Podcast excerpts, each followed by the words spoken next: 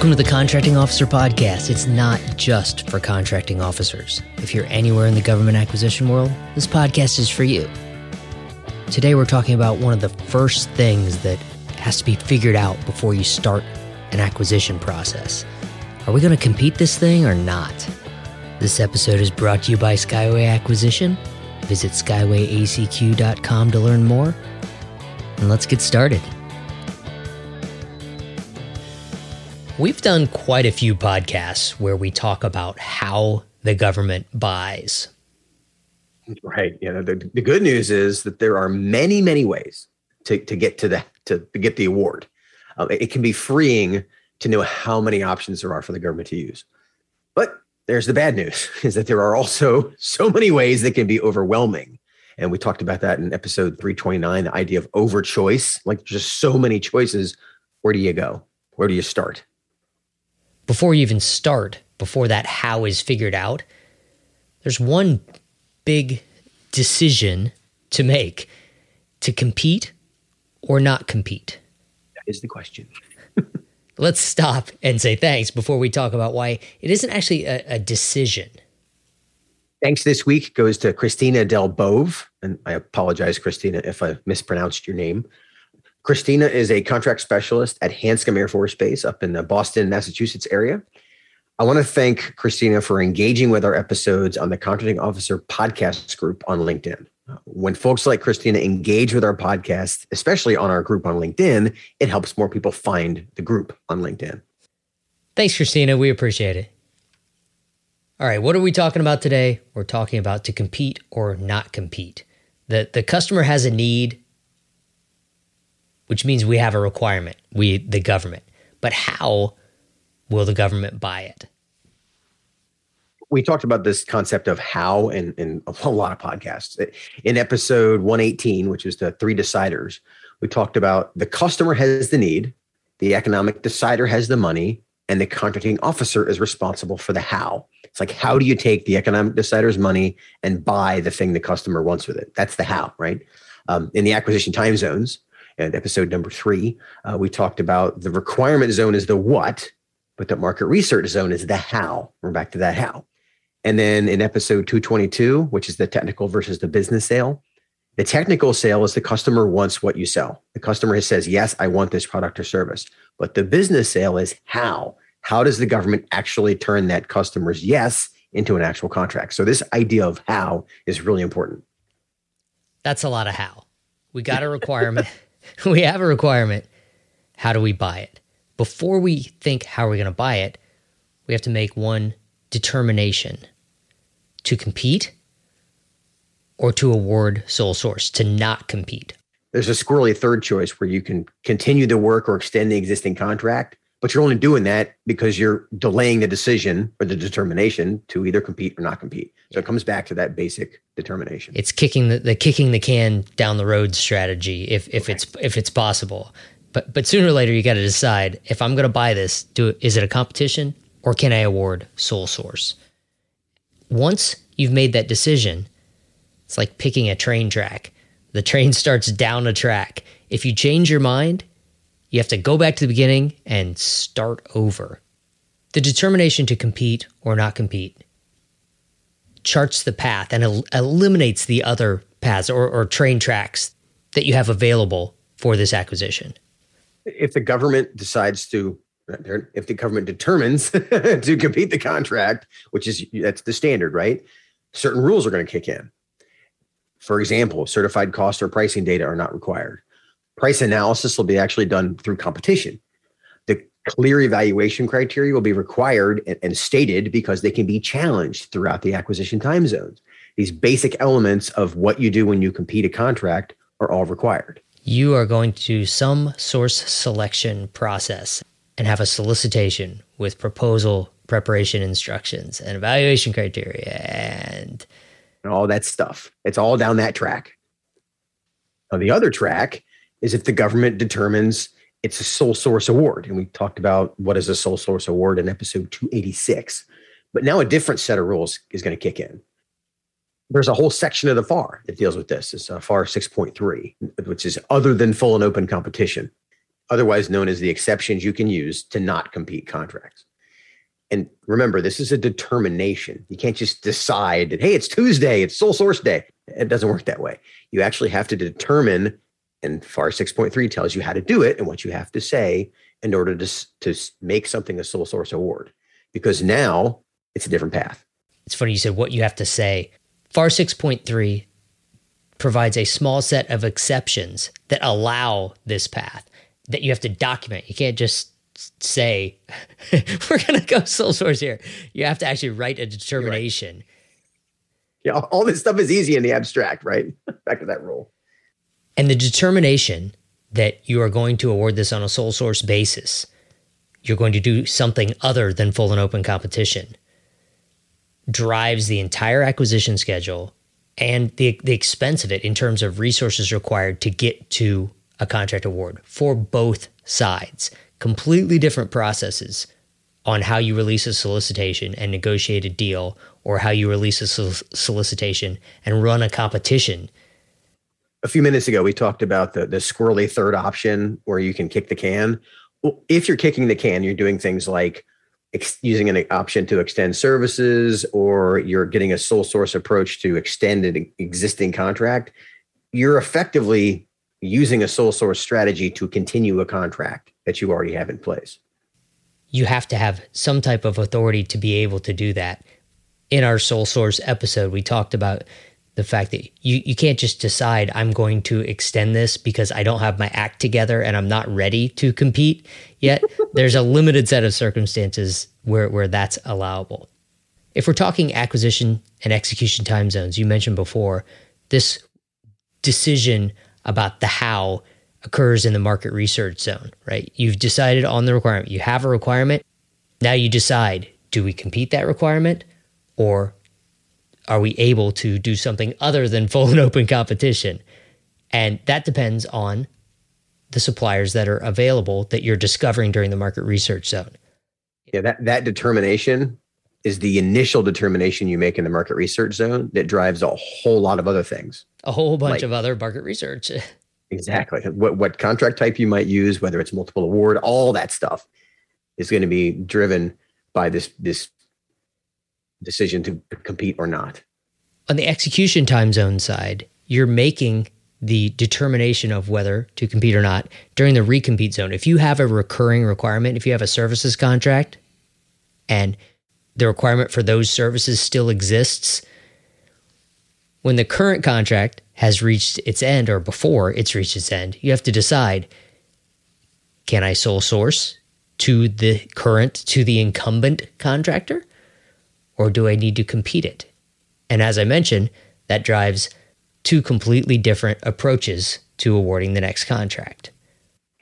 As a contracting officer, and a new requirement shows up, the customer says, I need you to buy this the first decision I'm going to, the first determination, the first thing that goes through my head is do I have to compete this or would it be sole source? I like the way you said that. Do I have to compete this or can I go sole source? You always have to remember the government is staffed by real human people. Competing might be the right thing to do. You'll get a better price, have better technical solutions available. But people think, wow, that's a lot of work and I could get this award done much more quickly if we do it sole source. And I can pick this source that I know and like, and then I can move on to the next big thing that I have to do. Right? That's a, that's a very human decision, which is contrary to what we what we often think that the government is magnanimous and wants to be fair and equal to everyone and get everyone a shot. Well, yes, in the big picture, that's true. That's what we want but the people involved want to minimize the the pain and hassle in, in getting to award, right? So it it is the first thought: Do I have to compete this or not? And I'll work harder to find a way to not compete it if I can. If and let me clarify, if that's the path of least resistance, right? If it's a commercial item and I know that I can just get three bids and pick the lowest one, that that's a path of least resistance. I'm not going to try and sole source that. But to your point, I, I'm going to make that decision, but it is a FAR based determination. And by the way, the difference between a decision is something you consider your options and then you pick one. A determination is something you actually document. The re- I actually looked this up. A determination is something that you do some research and document that determination, and that's what we're talking about here, right? So what I'm doing as a human is I'm taking the information that I have and I'm putting it into a if it's a sole source, I'm putting it into a justification and approval to to document my determination that this is a sole source. Yeah, that's important. We we've kind of used those terms interchangeably, decision and determination, or or maybe not interchangeably, but we've used them both on this very podcast. And it's important to understand that it's not a decision to use other than full and open competition. It's not a decision to sole source. It's a determination based on the exceptions that are provided by the FAR. It's important for government folks to educate the, the users, the customers, the folks with the requirement that we can't just decide to sole source. You can't just say, wow, it's a whole lot of work to run a competition. So we're not going to do that. Yeah, that, that sounds too hard. Let's not do that. Doesn't work that way.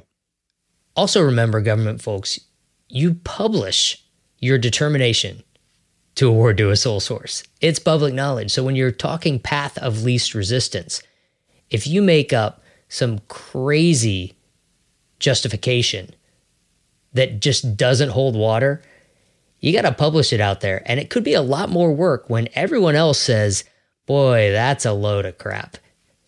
And, and during the market research, so this is what you're doing we're justifying again hence the term justification and approval that justification of a sole source you have to justify that publicly or even even if it's a smaller one doesn't actually go out to the whole world if it's some more agencies or smaller acquisitions you still have to justify it to an attorney you have to justify it to somebody else this is a, this is a determination this isn't just hey it's easier yeah if it's not justified then you went to the trouble of doing the work to justify the sole source it doesn't hold water.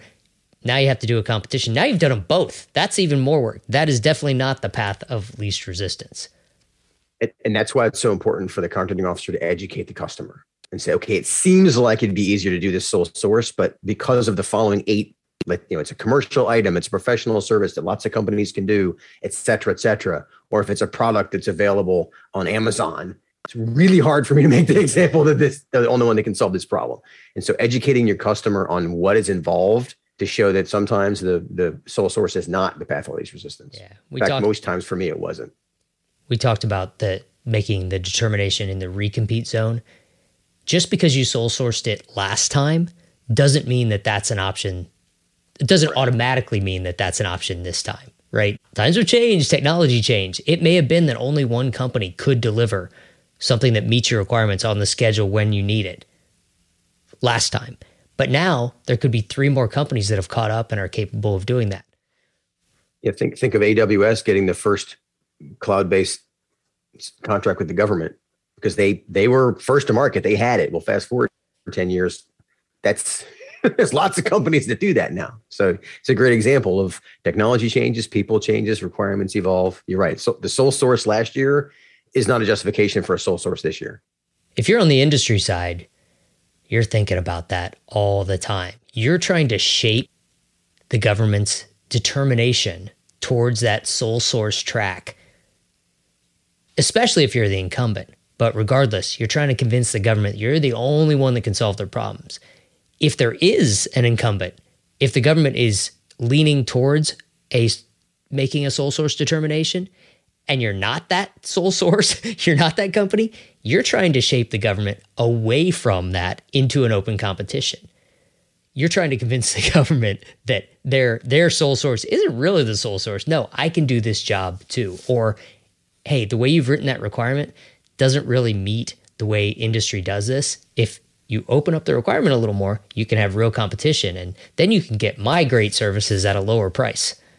If you're the incumbent, you're doing exactly the opposite. It's, hey, extend my contract. There's no one else that could possibly do this. You're trying to make it seem like the most work possible to compete it when all they have to do is make a determination that you're the only source that can possibly accomplish this for them. Whatever you do, don't compete it. If they are going to compete it and you're the incumbent, then you're just shaping the competition so that they can award to you anyway all that being said, if you're if you're not the incumbent and someone else has the contract, you're trying to motivate motivate the government to compete it. Because if somebody else is doing it, the odds of them sole sourcing it to you are pretty low.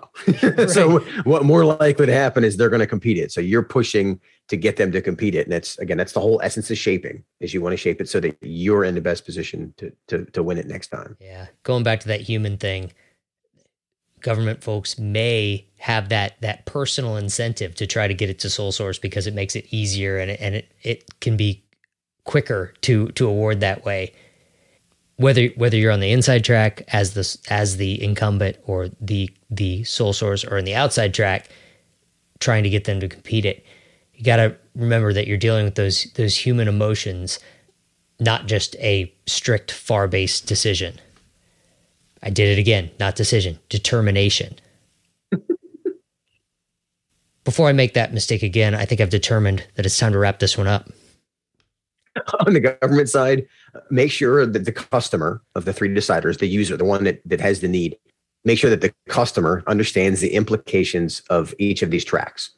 If we go sole source, here's what's going to happen. Here are the things we'll have to do that we wouldn't have to do otherwise. If we compete it, here are the things we have to do. Here are the, the evaluation criteria. There's a whole, it's a whole different path eh, because we can't just decide to award sole source. It, it, it's funny how I even said that you know, which way am I going to go with this? Well, it's not a matter of I'm going this way. I'm determining which way applies. And that is a different mindset. Industry folks, you have a chance to shape the contracting officer's determination. You have to do that as early as possible because once they're on the track, starting over to chain to to jump to the other train track. The government may not have a complete understanding of all the factors that should be considered before they make this determination. Industry, it's your job to make sure that they do have an understanding. And of course, you're going to make sure that they have an understanding that's that's in your favor. From your perspective. right. The facts get uh, can, might get a little fuzzy depending on uh, just I'm sure they're facts, but it's only the facts you want them to understand for you and, and that's why it's called a determination. Yeah. because you use the facts that you have and make a determination based on them. All right, Kevin, with that, I'll talk to you later. All right, I'll see you, Paul. Thanks for joining us for another Contracting Officer podcast. If you need help understanding how the government can buy from you, how the government decides to compete or not, and, and what they do after they make that determination, Skyway's team of former contracting officers is here to help. Give us a call at 877 884 5280 or visit skywayacq.com to learn more. Thanks for joining us, and we'll see you next week.